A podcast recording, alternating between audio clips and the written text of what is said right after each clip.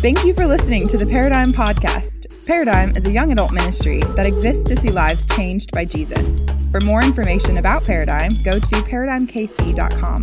We hope this message is inspiring and life changing. Thanks for listening.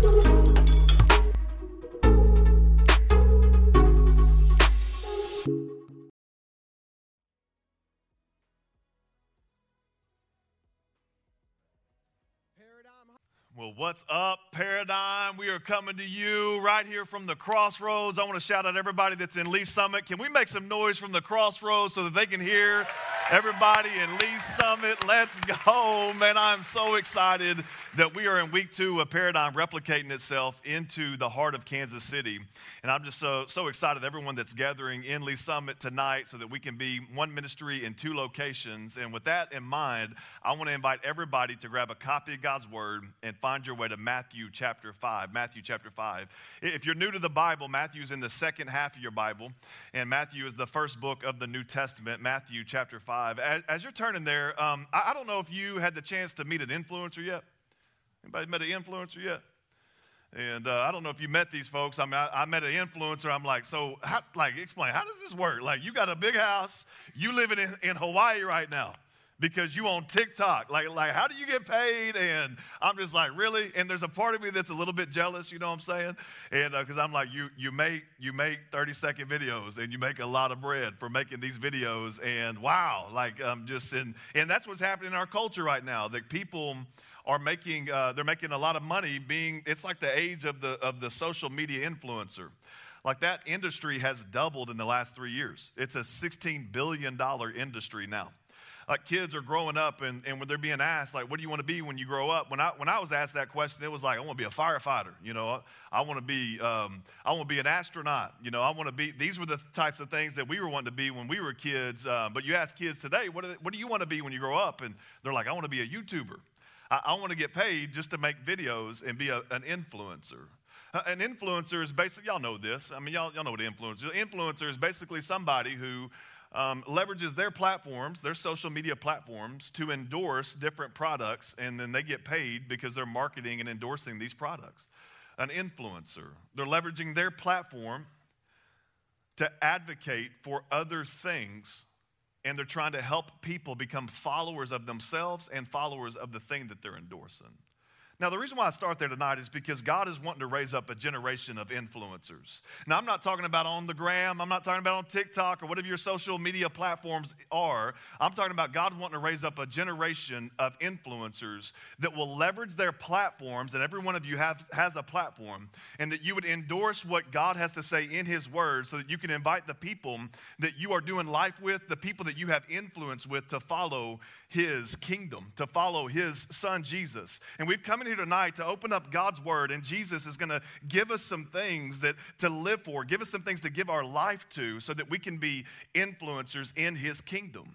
That God wants us to be people that leverage our platform so that we can invite people to follow Him. And listen, think about all the things that you're living for. Like think about all the things that you're endorsing. Like, like maybe ask yourself this question: What are you about? Like, what are the things that you stand for? Like, if I hang out with you and I talk with you just for a few minutes, I can typically find out like a few things that you're into. Like, we can talk hunting if you're into hunting. We can talk motorcycles if you're into motorcycles. We can talk Sephora for a minute. I don't know a whole lot about that, but if you're if that's your thing, right? And we can figure out what are you about. And listen, many of the things that we brought in here tonight are just temporal things. Like when you really get on the other side, when you get 100 years down the road and ask, is what I'm about today really going to have an impact in 100 years. And for a lot of us, maybe we're not giving our life over to bad things, but we're just not giving our life over to things that really matter in the end. And God has brought us in here and He's given us breath in our lungs so that we can study what it means to live life and live it to the fullest. Jesus stepped onto the scene of human history so that you would know God and that you would give your life to following Him so that you can make Him known and you can make an impact for eternity. And Jesus wants us to be people who influence those around us. He wants us to be people that have an influence that lasts for eternity. If you're taking notes tonight, I've titled this message, How to Become an Influencer. How to become an influencer. What we're going to see from God's word, what Jesus is going to say, he's going to say that those people that are in his kingdom, those people that are following him, they are salt and they are light. And we're going to talk about what that looks like practically. Now, if you're just now joining us, we are walking verse by verse through the most famous speech ever to be given. That Jesus, he gave this speech, It's been called the Sermon on the Mount, and it's the most popular speech in human history. And he's talking to a, a group of people who I think genuinely wanted to follow God. And, and maybe they showed up. I don't know if it was on a Tuesday night. I'm not real sure what night of the week it was. But Jesus, he's on a mountainside. He gets a multitude of people around him and he begins to teach them. And there were people there in the crowd that were wanting to follow God. And the way that they perceived that they needed to follow God was by being really, really religious. And so in the crowd, you have these people that are like, man, we, we're better than those people because like we actually know a few things about the Bible. Uh, we're, we're better, we're closer to God than those people because we've done A, B, and C. And they were trying to follow God, but they had got it twisted a little bit. And so you had the religious crowd that was there. And then you also had the irreligious crowd that was there. You had the people that were like, man, we tried to do the religious thing, but it didn't work out. So we're just going to, you know, we're going to, we're, we're going to try to be good people. And hopefully in the end, we win in the end. It all works out. And they were there wanting to hear the words about Je- or uh, hear the words from Jesus about what does it mean to follow him. And Jesus is introducing this new kingdom. It's like when you read the introduction to the speech, we talked about it last week. He gives these beatitudes. And a beatitude just simply means a supreme blessing. And so I think every one of us, if, if God was here and he was like, you know, who wants to receive my blessing? I think we're all like, me, I want to receive God's blessing. And so Jesus, he begins to say, blessed are those people. And the first thing that he gives them right out the gate, he says, blessed are those people that are broke spiritually. He says, Blessed are you who are poor in spirit. And what Jesus is trying to say is like, if you're religious here or if you're irreligious, the way to get into the kingdom of God, the way to get into heaven, the way to be right with God is to first admit that you desperately need God. That you can't, you can't have a wealth of righteousness and think that you can be right with God. That we said last week that, that you will not need God until you admit that you need God. And Jesus is telling them if you want to be right with God, it starts with you admitting that you're not right with God. And he begins to tell them that you're blessed when you come to the place that you realize that you are poor in spirit. And he begins to walk them through this, this series of eight blessings. And he just simply says, Man, blessed are those that are this, because this is going to take place in their life. And what he's trying to do is he's trying to introduce to them if you're going to be a part of the Jesus kingdom, if you're going to be a Jesus follower, it's not about your performance. It's not about you going out and doing a bunch of list of things to do, and you are not so good that you don't need Jesus, and you're not so bad that you you uh, you, you can't have Jesus. That Jesus is saying that all are welcome once you admit that you're poor in spirit. And then it's from that place that he begins to start teaching the people that once you are in a right relationship with God, now this is your heritage, this is your identity. And we pick up in Matthew chapter 5, verse 13, and here's what he says He says, You are the salt of the earth. But if the salt loses its flavor, how shall it be seasoned? It is then good for nothing but to be thrown out and trampled underfoot by men. If you're taking notes tonight, you could write this down. Point number one you are salt. you are salt. Somebody's like, he gets paid to do this? Like, no, like it's real, it's basic, right? We're just reading the Bible and trying to do what it says. We're just looking at the words of Jesus, and then we're going to talk about what it means to us practically in this young adult season that we're in here tonight. And here's the truth I want you to get. You, if you are a Christ follower, you are salt. Now, for a, a, lot of us, we come in here like salt's so common in our, in our culture, right? Like some of us would even be, if you don't know much about ancient civilization, you would think like, what's the big deal? Like, oh, you know, it's like just you spill the salt, you throw it over your shoulder, it's just salt. And it's kind of like, you know, some of us could feel like Jesus is saying, well, yeah, yeah, you guys are just kind of like salt, you know, you're just kind of there. But in this culture, like this was a, this was a, a sign of, of significance. When Jesus is saying, y'all are the salt of the earth, everyone's like, all right, high five. Yes, we are. We're, we're a big deal. Like in the Greek culture, they called salt by this word theon, which literally means divine. And so they would like they were scratching their heads. How can we how can we describe salt? Let's call it divine. Uh, the Romans they would pay people in salt. They they believed that salt was only out out uh, only outpaced in value by the sun. You know, they're like, you know, you got the sun, like basic elements in Roman school of that we need to have. You got to have the sun and then salt number two, you know? And this culture, this civilization where Jesus is teaching, they, they would, when they would have heard you're the salt of the earth, they would be like, man, that's, that is a sign of value. That's a sign of significance. That Jesus is looking at them and he's saying, man, you are called to be something that is valued by the world. Now, now, salt back in the day, it was used for a lot of things. It's even used still to this day for. It was used to flavor things. It was used to, like in a wound, you would, you would help cleanse the wound with salt. Salt was used in this day and age, by and large, as a preservative you know, they didn't have refrigerators back in the day. Well, no whirlpools, no Kenmore. There wasn't none of that back in the day, all right? You weren't going to go get a refrigerator side by side or the fancy ones with ice maker and the TV screen on it. There wasn't none of that back in the day. They would get meat and they would have to put salt on it in order to preserve it. That salt was necessary to preserve the things that were going to decay naturally.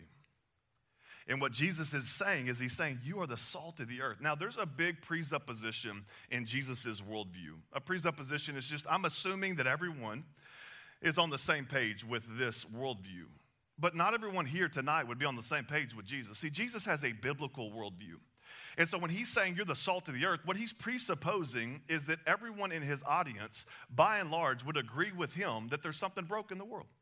Jesus, he has a biblical worldview. What that means is that he believes that God created the world. He believed himself, like he was there, you know, and he creates the world, and then sin enters the world, and there's a big catastrophe once the corruption of sin takes place in the world. And so Jesus believes that the earth that he's walking on is corrupted and is decaying. And so he's saying, You're the salt of the earth. He's saying, We need this preservative to spread out throughout the earth because there's something broken in the world today. And I think we know that. I think some of us, we have a hard time admitting that, but it doesn't take long for us to look around and say, man, there's something broke. Like this weekend, I don't know what kind of news you got this weekend, but this weekend, my mom, she shot a text to me and my brothers and said, hey, grandpa, he had a fall and he's in the hospital.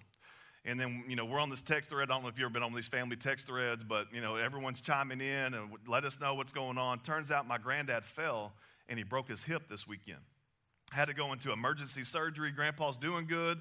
We're so grateful for that. But here's what I'm trying to say that the law of nature, the way the world works, is that people get old and they get fragile, and gravity pulls them down, and they trip and they fall.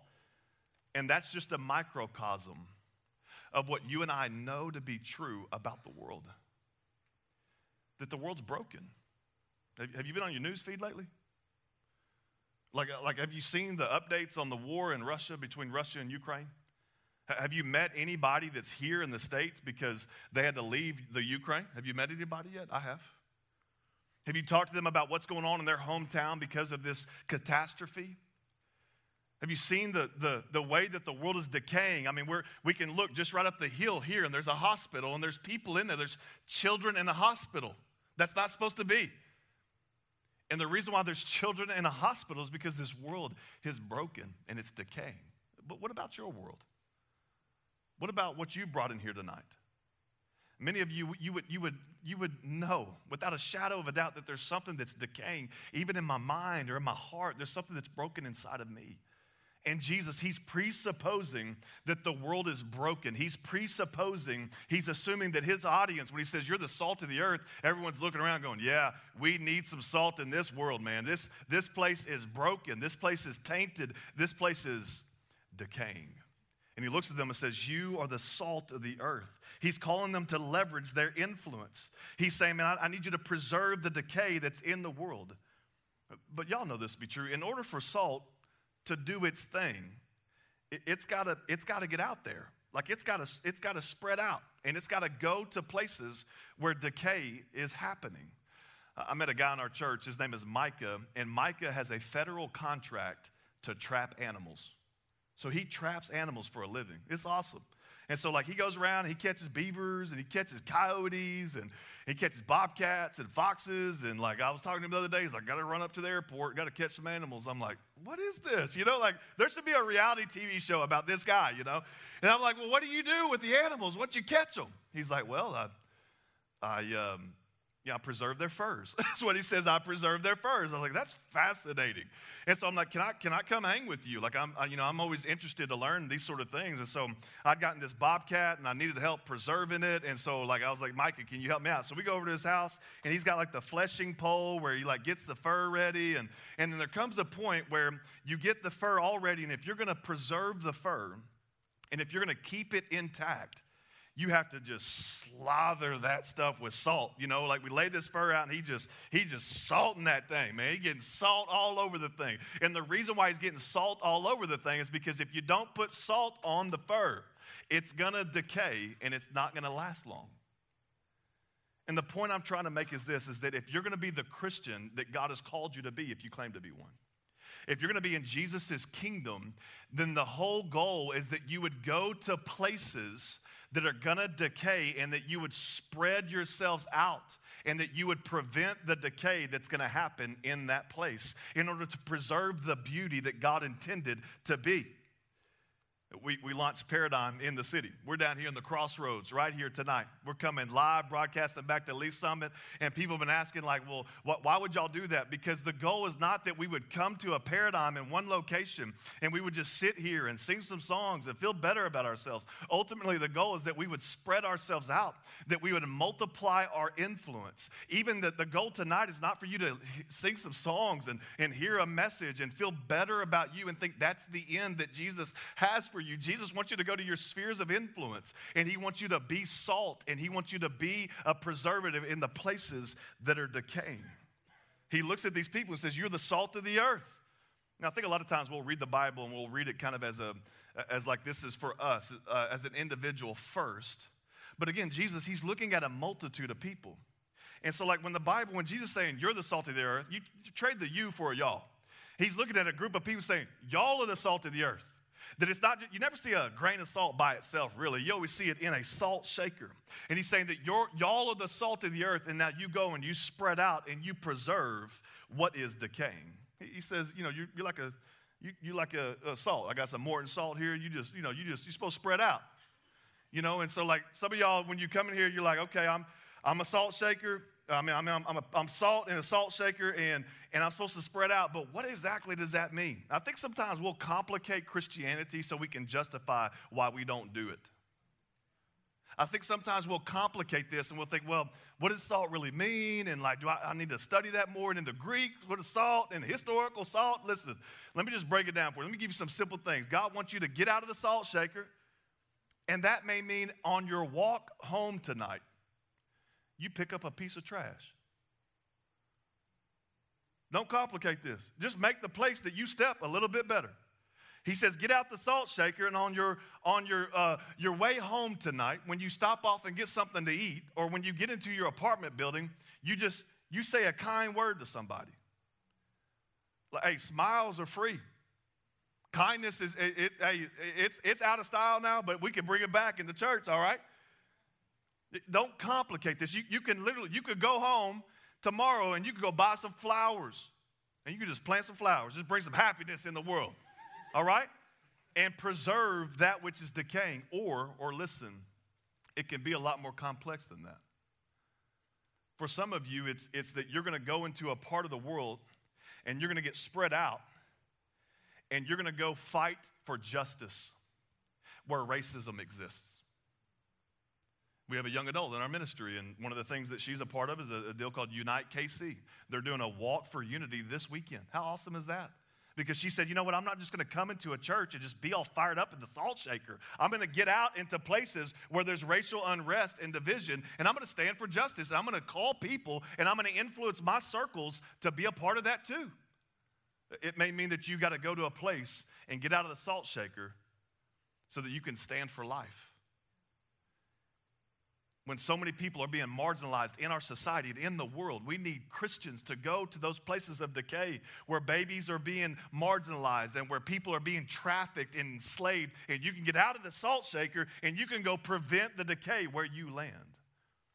Others of you, it may be running for office and going into places where there's not a lot of christian presence and or maybe that you you set up a you become an artist and you begin to create art that that points to the glory of jesus christ in a way that's compelling and excellent. You get out of the salt shaker. You're the salt of the earth. What good is salt if it stays in the salt shaker?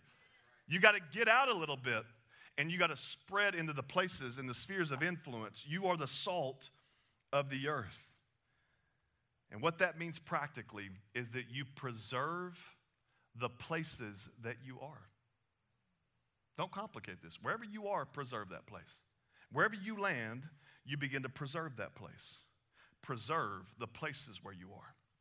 Jesus, he goes on, he, he just says again in verse 13, says, You are the salt of the earth, but if salt loses its flavor, how shall it be seasoned? Some of your translations say, If salt loses its saltiness, what good is it? He says, If it, is then good for nothing, but to be thrown out and trampled underfoot by men. You see the warning here, right? The warning is don't lose your saltiness, Christian. If you're here and you're claiming to be a follower of Jesus, Jesus is looking at you saying, Don't lose your saltiness, don't lose your flavor. See, the number one way that salt loses its flavor is through contamination. It's through, it's through adding things into the mix and it, and it loses its distinctiveness of salt. And if you're a Christian, but you don't act like one, what Jesus is saying is it's worthless. If you have a contaminated Christianity, you are not making a difference where you are. And it's confusing at best, and it's destructive at worst. Is your Christianity, if you claim to be a Christian, is your Christianity contaminated? Have you lost your saltiness? Some of y'all's Christianity is contaminated because of your sex life. You're in a situation where you know what the Bible teaches about this, but you're choosing to do this, and your saltiness is contaminated. And so, like, you, you hang out with some buddies and you're trying to tell them about God and about His goodness in your life, and, and they're like, hey, what, what, what about this situation with old girl? Or, or you're telling your girlfriends, and like, what about this situation with this guy? Or, you're, or you're, you're trying to present yourself as this Christian, but they know what you did, or they know what you're doing. Some of y'all, your contamination is coming from your language. You know, you, you have, you, you cuss, all right? I think that's the easy one to run to. You know, like if you're a Christian, but you're dropping the F bomb and it's not forgiveness, it's the other one. You know what I'm saying? Like that's a problem. That's confusing. But I think that there's a Christianity that I subscribed to in a season of my life where my mouth was contaminated. And it wasn't by foul language, it was just by sarcasm. It was by telling dirty jokes and I would, I would tear people down. I almost prided myself. I'm like, sarcasm is a love language. And I kind of say that tongue in cheek. But I, you know, and I, and I think there's some fun and there's a, there's a place for that. But if all you are is sarcastic with somebody, and then you try to tell them about the love of God, it's confusing and you're trying to preserve their, their, you know, their, um, their heart and you're trying to preserve their, their soul by saying, God has a plan for you, God loves you, but you've been tearing them down with sarcasm for the last three months, that's confusing. And so is your mouth contaminated? Are your relationships contaminated? Have you lost your saltiness? Some of y'all, your contamination comes because you don't ever get out salt shaker. I don't know if your grandma ever did this, but my grandma would put oatmeal in the salt shaker. Your grandmas ever do that? I don't know. If they, I don't know if they did that in the South. They did. That. There's a lot of humidity in the South, and so, you know, you got to put oatmeal in the salt shaker because um, if not, the salt will get clumpy. You know, and you try to start like salting something, and you salting your eggs, and the salt ain't coming out, and so you got to take the lid off the salt, and you kind of put in your hand, and you kind of spread it out, and bam, bam. You know, you got to do that sort of thing. And many of you, you're getting clumpy in your Christianity because you won't get out the salt shaker and you're just going to come sit, listen, and then leave, but you never go to places that are decaying and you never rise to the identity that Christ has given you. And many of you, you come in here tonight and you're right where I was a few years ago. And what I mean by that is this I knew I was going to heaven, I knew my salvation was secure, but I had lost my saltiness. I was contaminated. I was given into this, given into that, and I had no purpose and no mission in my life. And I remember coming to this point in my life where I'm like, God, I, I know what your word says, and I know that I'm not living according to your word in some areas of my life. And therefore, I'm not making any impact in the spheres of influence that you've given me. I'm not being a spiritual influencer because I've contaminated my saltiness. And so I had to, I had to do what some of you are going to have to do tonight. You, you have to come to the living God and say, God, I've lost my saltiness because I've contaminated my Christianity. There are pollutants in my life. Listen, don't complicate this. Contaminated Christianity is when you are running in the opposite direction of God's best for your life. Sin is looking for, for life in dead places. And many of you, maybe that's where you are tonight. And, and the way that you decontaminate your Christianity is that you come before a living God and say, God, I, I know that your word is true. I know that you love me. I know that you have a plan for me. Would you forgive me and cleanse me? And the promises of God are true. They're true for you just like they were true for me. And what the Word of God says is when we confess our sins before God, He is faithful and just to forgive us and to cleanse us from all unrighteousness. And I needed that cleansing in my life. I was a young adult when this took place. I'm like, man, I'm not making an impact anywhere. I'm going to places that are decaying, and I think I'm expediting the decay. You know what I'm saying? And I know better. And so I had to come to this place that I'd been before, and the place was this God, I know I've done wrong. Would you forgive me of my sin? And God, would you cleanse me from the unrighteousness that is evident in my life? And God is the only one that can make you salty in a divine way. And He's the only one that can decontaminate you when you've become corrupt in your saltiness and lost your flavor. And tonight I'm calling this generation and I'm calling you and I'm calling you to reclaim your saltiness, that you're the salt of the earth, that God wants to spread you out in the places and wherever you land, He wants you to preserve the places that you are, that He wants you to prevent the decay that is so evident in this world. This is your identity. This is the heritage of the Christian. This is the kingdom that Jesus is bringing forth. You're the salt of the earth. And then Jesus, He goes on and He gives another familiar image and He says this to these people in verse 14. He says, You are the light of the world. He says that a city that is set on a hill cannot be hidden. Nor do they light a lamp and put it under a basket, but on a lampstand, and it gives light to all who are in the house. Point number two, and very simply, if you're taking notes, you can write this down. You are light. yeah, Jesus, he said, I want you to be an influence. I want you to leverage your platforms to impact people, to endorse my kingdom so that you can make Jesus followers that will like, share, and subscribe to the teachings of Jesus. Jesus wants you to influence people in your spheres and your circles by being salt and by being light. Jesus, he's establishing his kingdom culture here. He's giving a timeless image of light he says, You're the light of the world. You're, you're like, uh, y'all, y'all, you know, he's like, you've ever, seen a, you've ever seen a city that's on a hill with a bunch of lights. That's, that's how you are. He's like, uh, It's like when you, when you go home and there's a lamp in the house and, and everybody's wanting to play, you know, dominoes and they want to play cards. Well, you got you got to get the lamp out so everybody can, so your grandma can see the cards and so you don't cheat. But she's going to cheat anyway, but you got to put the lamp on a lampstand. Like, that's how it is. You, you don't put the lamp under a basket, you, and that's how you are to be. He's giving all these different edges and all these different angles to this simple truth that you're called to be a light in this world. When Jesus says you're the light of the world, what he's saying is that you're called to expose that which is evil in God's eyes. And you're called to expose that which is evil so that you can avoid those things.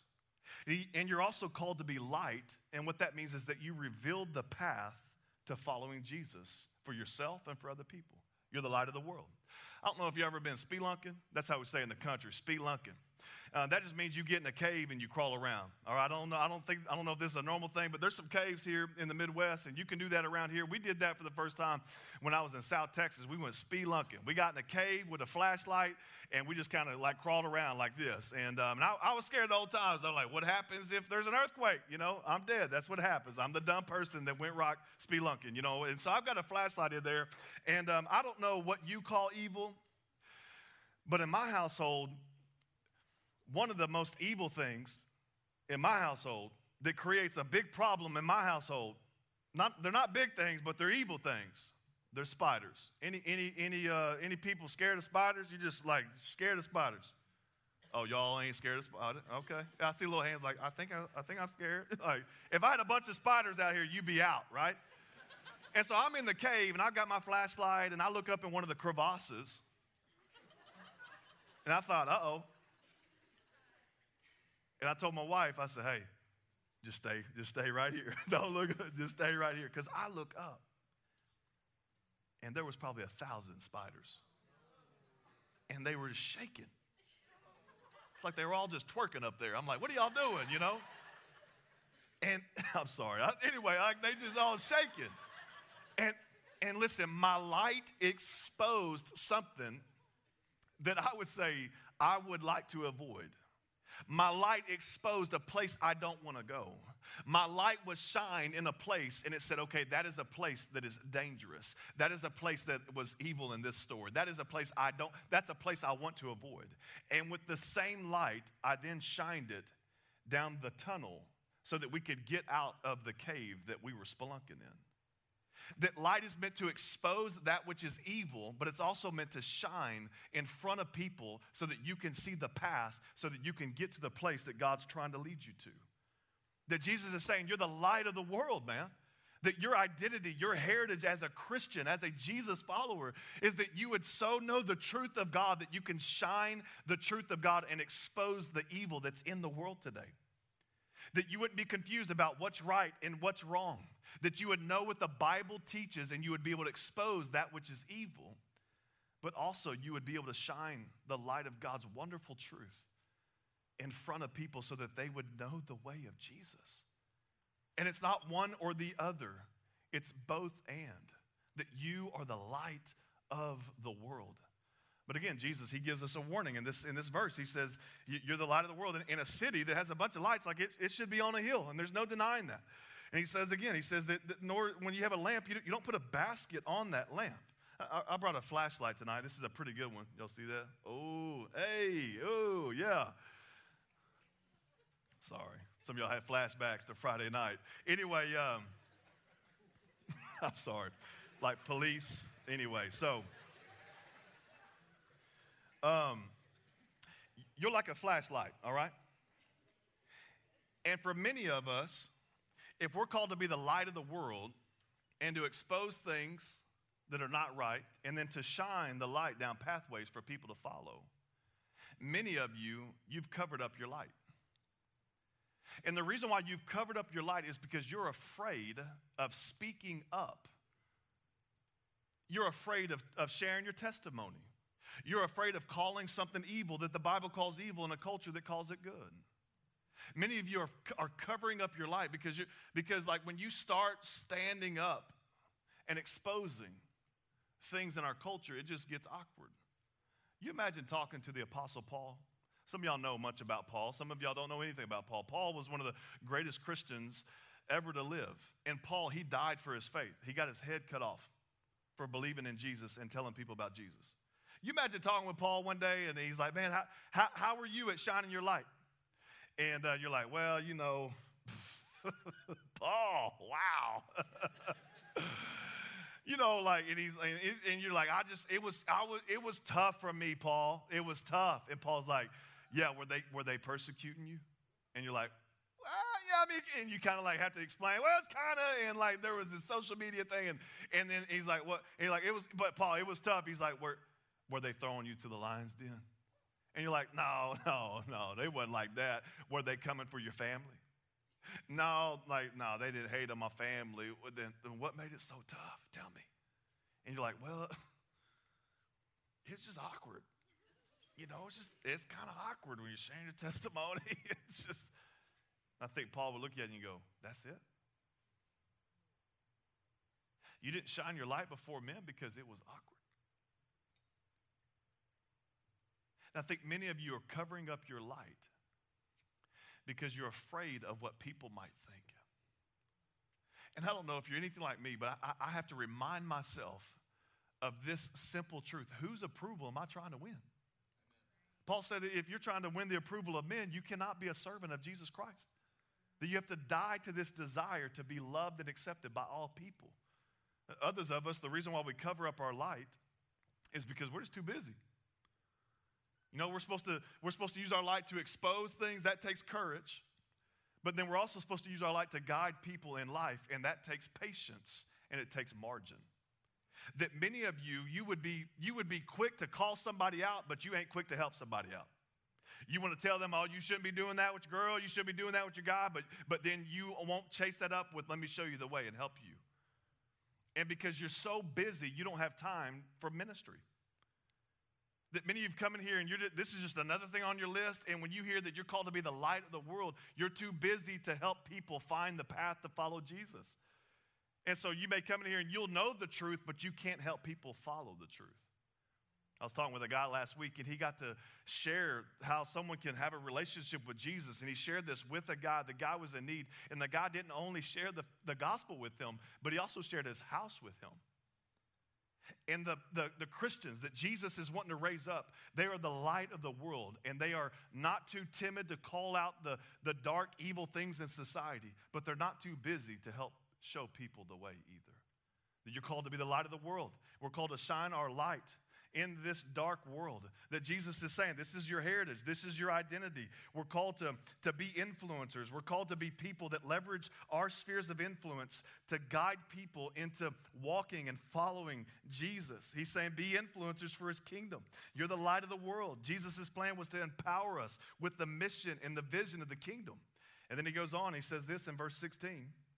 He just simply says, This is what you do with your light. He says, Let your light so shine before men that they may see your good works and glorify your Father in heaven. Now, I, I, don't know if you ever come to spaces like this and you'll hear messages, and, and like, like I don't have to break down what salt is. I really don't have to break down what light is. Um, and, and we'll leave places like this, we're like, yeah, all right. And we'll get like we'll, we'll get shirts even that say like salt and light. You know, like that's what I'm gonna be about. And and you'll be like, you know, I'm just trying to be salty this week. I'm just trying to be light. I'm just I'm just light, you know, like, and then somebody will say, Well, what exactly are you doing? And you're like, you know, I'm just shining. Shining what, really? You know? And I don't know if you ever read the Bible and Jesus calls you to be something or calls you to do something, and you're like, okay, but what do you want me to do? like, like, what does that mean for me, like right now? Well, we don't have to wonder what it means practically when Jesus calls us to be the light of the world, because there's other places in the Bible that give us handles to what that looks like functionally. Let me give you two of them. The first one is this What does it look like to be light practically? The first one is this is that you have a good attitude. It says right here in Philippians 2:14, do all things without complaining and disputing. I love this. Don't, don't you hate it when somebody talks in absolutes? Well, the Bible didn't do that by mistake, all right? Like the Bible's saying, hey, hey, look at your life and all of the things in your life you should do without complaining and disputing. And here's what it says that you may become blameless and harmless, children of God without fault in the midst of a crooked and perverse generation among whom you shine as lights in the world. And so being a light in the world means that you have a good attitude. It, like if you will simply just adjust the dial on your complaining meter and, and quit whining, all right? Like in my household, we don't do that. Like when the kids start whining, I'm like, no, no, no, you know? Like I just, I don't like whining and complaining. And the reason why I don't like it is because when I read the words of God, God doesn't like it. And it's my job to teach my children the heart of the Father who's in heaven. And what the, what the Word of God is teaching us right now is that if you want to be a light into the world, then one of the simplest ways that you bear that likeness of lightness is that you just don't complain. Some of y'all walked in, it's hot. Then we adjusted the thermostat, it's cold. Some of y'all came here, it's crowded. Like, I mean, like this is the air that we breathe, right? We are a complaining generation. We are so entitled. We have so many things at our disposal, so when things aren't just right, we're going to tell people about it. Like we are such experts at complaining. And listen, if we're going to be a church, if we're going to be Christians, if we're going to if we're going to be Jesus followers, if we're going to be kingdom influencers, then we've got to be light and that means that we got to watch our attitude. And when we get around people and it's getting difficult, we have to be the ones that bring hope to a hopeless situation. Like, like what's happened here is Jesus has just said, Blessed are you who are persecuted. Blessed are you when they revile you. Blessed are you when they, when they speak evil against you for righteousness' sake. And then he rolls into this. He says, You're the salt of the earth, you're the light of the world. And so he's linking the way that you respond to difficulty for taking a stand for righteousness and in your faith. He's linking your lightness in the world to being someone that responds to difficulty in a way that is edifying to the glory of God. So, one of the ways that we're light into the world is in our attitude. Another way that we're light into the world is in our actions. Uh, Jesus, he's having a conversation with a guy in John chapter 3, a guy named Nicodemus. And here's what it says in John 3 20. He says, All who do evil hate the light and refuse to go near it, for fear their sins will be exposed. So you get there, Jesus saying, All who do evil, they hate light. And they don't want to be around it because they don't want to be exposed. He says, But those who do what is right come to the light so others can see that they are doing what God wants. Now, John 3 20 and 21 is in the context of one of the most famous Bible verses of all time. Y'all probably heard this verse is John 3 16. And it talks about the love of God. It says, For God so loved the world that he gave his only begotten Son, so that whoever would believe in him wouldn't perish, but they would have everlasting life. And then I love John 3 17. I mean, it goes on to say Jesus didn't come into the world to condemn the world, but he came into the world to save the world. I love this, and these are amazing verses. And Jesus is saying that part of his lightness in the world, part of his presence in the world, is that so people would know the love of God Almighty. But then he goes on to say, just a few sentences later, that there are people that are marked by evil that will hate the light. So, what does it mean to be light into the world? What does it mean for us to, to bear this, this kingdom culture into the, the, the culture and the society that we live in today? It's Pride Month. And as I was pulling into the crossroads, I saw Disney's doing a Pride celebration performance, and the billboards are all over the city down here. And how are we as Christians to respond to Pride Month? Many of you, maybe you're here and you're a part of the LGBTQ community. Some of you probably have friends that are a part of that community. How do I respond to them? If I'm a Christian, I'm supposed to be salt and light. How, how do I respond to them? And I think sometimes we just kind of avoid this conversation, like, oh my goodness, maybe if I just bury my head in the sand, I won't have to, I won't have to take a stand. And listen, here's what we're called to do. We're called to be the light by loving people regardless of their labels. For God so loved the world, that includes everybody. And so we don't demonize a certain group of people. We love the people that God died for, and that's everybody.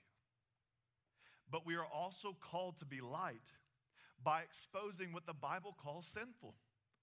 And so we're in this month that is, that is celebrating many things that when you read the Bible would say this is in the evil category. And oftentimes we'll come into a place like this and we'll think that what it means to be a Christian is that you just kind of go along and you keep the peace at all costs, but you're called to be light. And light means that you love people, and light also means that you expose what is evil according to the Bible. I was looking out in our, our, our loft here in the crossroads, and we have a, a panorama of the city, and I'm looking out and I see this Pride celebration advertisement for Disney and looming largely above the billboards promoting the Pride Month is an apartment building called One Light, and another one called Two Light, and a third one being built called Three Light. And the image I got in my mind is that we are called to be the light of the world that rises above some of the chaos that's happening in our culture that we are called to be the light of the world, that God has called us to take a stand and to shine brightly in the downtowns of the cities, that we are called to stand up and expose what is evil, but we're also called to be the light of love so that we can shine the path so that people can find Jesus. Jesus is calling us to be influencers. Jesus is calling us to leverage our platforms to invite people to follow him. He's building a kingdom culture that is marked by people that say, Man, I'm going to be the salt of the earth, I'm going to be the light of the world. And again, Jesus, he just says, man, if you hide your light, if you don't, if you don't walk in this identity that you're a city set on a hill, man, you're, you're missing what it means to be a part of his kingdom. And if you're anything like me, you've missed it from time to time. I'll read passages like this and I'm like, man, there have been seasons in my life when I knew clearly what it meant to be a Christian, but I didn't live out my mission. I just played it safe. I went towards comfort instead of my conviction. And I wasted influence in different seasons of my life. In some of those seasons, I was wasting influence by doing bad things. And in others of those seasons, I was wasting influence just by not doing any good things. I was just kind of, you know, trying to be a good guy and not living on mission. And tonight, if that's you, then I want to invite you to do what I had to do. What I had to do is I had to start studying God's Word. And what I found in God's word is I found the things that break the heart of God. And I began to look at my own life first. I addressed the things in my own life and I said, God, there are things in my life that are contaminated. There are things in my life where I've hidden your light in my life with sin, with things that aren't right. And God broke my heart over some things that I was doing. And then I began to look out in my spheres of influence and I began to say, God, would you help me to be a man of God? And a man of God doesn't just take his little light and go to his little corner and just try to be, you know, be, God, be, be a good little boy, a good little Christian boy. Godly men, they take a stand and they go push back the darkness that is in society because they're broken over the things that breaks the heart of God. And so I had to be broken on the inside And it wasn't until I was broken on the inside that I was able to shine bright like Jesus has called me to shine. That God had to break my heart for what breaks His. And only until I was truly broken over the decay of this world did I become salty. Only until I was truly broken over the darkness of this world was I willing to shine my light before men. I had to be broken in order to shine. I want you to grab your, your glow stick that you brought on the way in. If you haven't broken this glow stick, go ahead and break it real quick. There in Lee's Summit, you were given a glow stick. Go ahead and break it. Y'all know how this works. Just break it, let it start to glow. We're going to kill the lights over there in Lee's Summit in your auditorium. We're going to, we're going to turn the lights down here in the crossroads in this auditorium. Go ahead and break that glow stick. Okay? And I want this to be a picture, a lasting image in our mind that there's something on the inside that has to be broken in order for this thing to start glowing. That God has given you this image so that you would know the profound truth that you've got to be broken over the things that break the heart of God. And you'll never be the light of the world until you're broken over the things that break the heart of God. What would it look like if this generation begin to leverage their influence to go to places where they are planted and places where their feet tread, and they begin to preserve the decay that's happening in their apartment buildings. They begin to preserve the decay that's happening in their office buildings. What if this was the group of people that left here tonight and we went out and we quit complaining about things that are outside of our control and we begin to shine bright like stars in a crooked and perverse generation? What if, what if tonight we made a commitment that we're going to be the light of the world by shining our light before men so that they can see the way to follow Jesus? What if we were the generation that begin to stand on the truths of God and we begin to expose the evil that is in our society in a way that was winsome? What if we were the generation that quit compromising our distinction we became to, and we began to be broken over the things that break the heart of God on the inside. And we begin to shine, shine brightly in this dark and depraved world. Let's pray. Lord Jesus, thank you so much for tonight. God, thank you for your truth. Thank you that it's so clear. Uh, we don't have to go, well, in the Greek, and maybe thought about, and I'm not real sure. You're the salt of the earth thank you that that's such a timeless, cross cultural image that, that's relevant to this day. I, I literally spread salt recently to prevent the decay of something so that could preserve its beauty. God, I pray if someone's here and they've, they've been contaminated, God, I pray that they would just simply ask, God, would you, would you reveal clearly the things that are contaminated in my life? And most of us know. most of us know the, the things that are pinging our conscience. Most of us know. But maybe some of us are still walking in ignorance of, of what is right and what is wrong. And God, I pray that you would, you would just reveal that. And that tonight we would do business with you. God, I thank you that your word is true, that if we confess our sin, we confess those areas that are contaminated, you do the work of purifying us. It's you, it's you alone.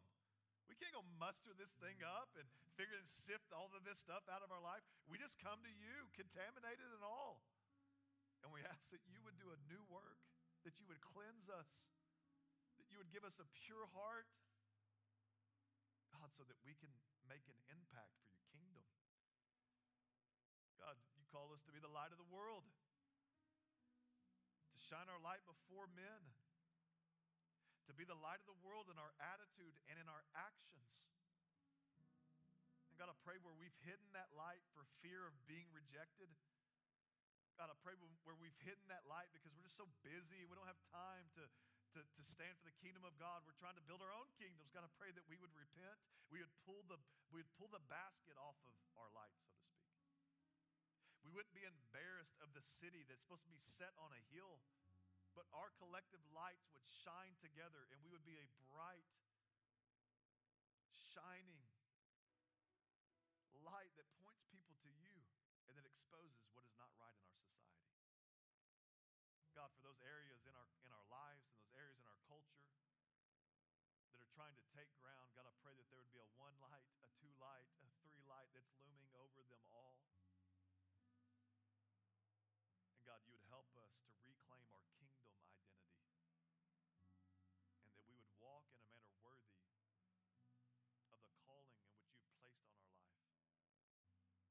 somebody here tonight that doesn't know you, I pray that they would simply examine the claims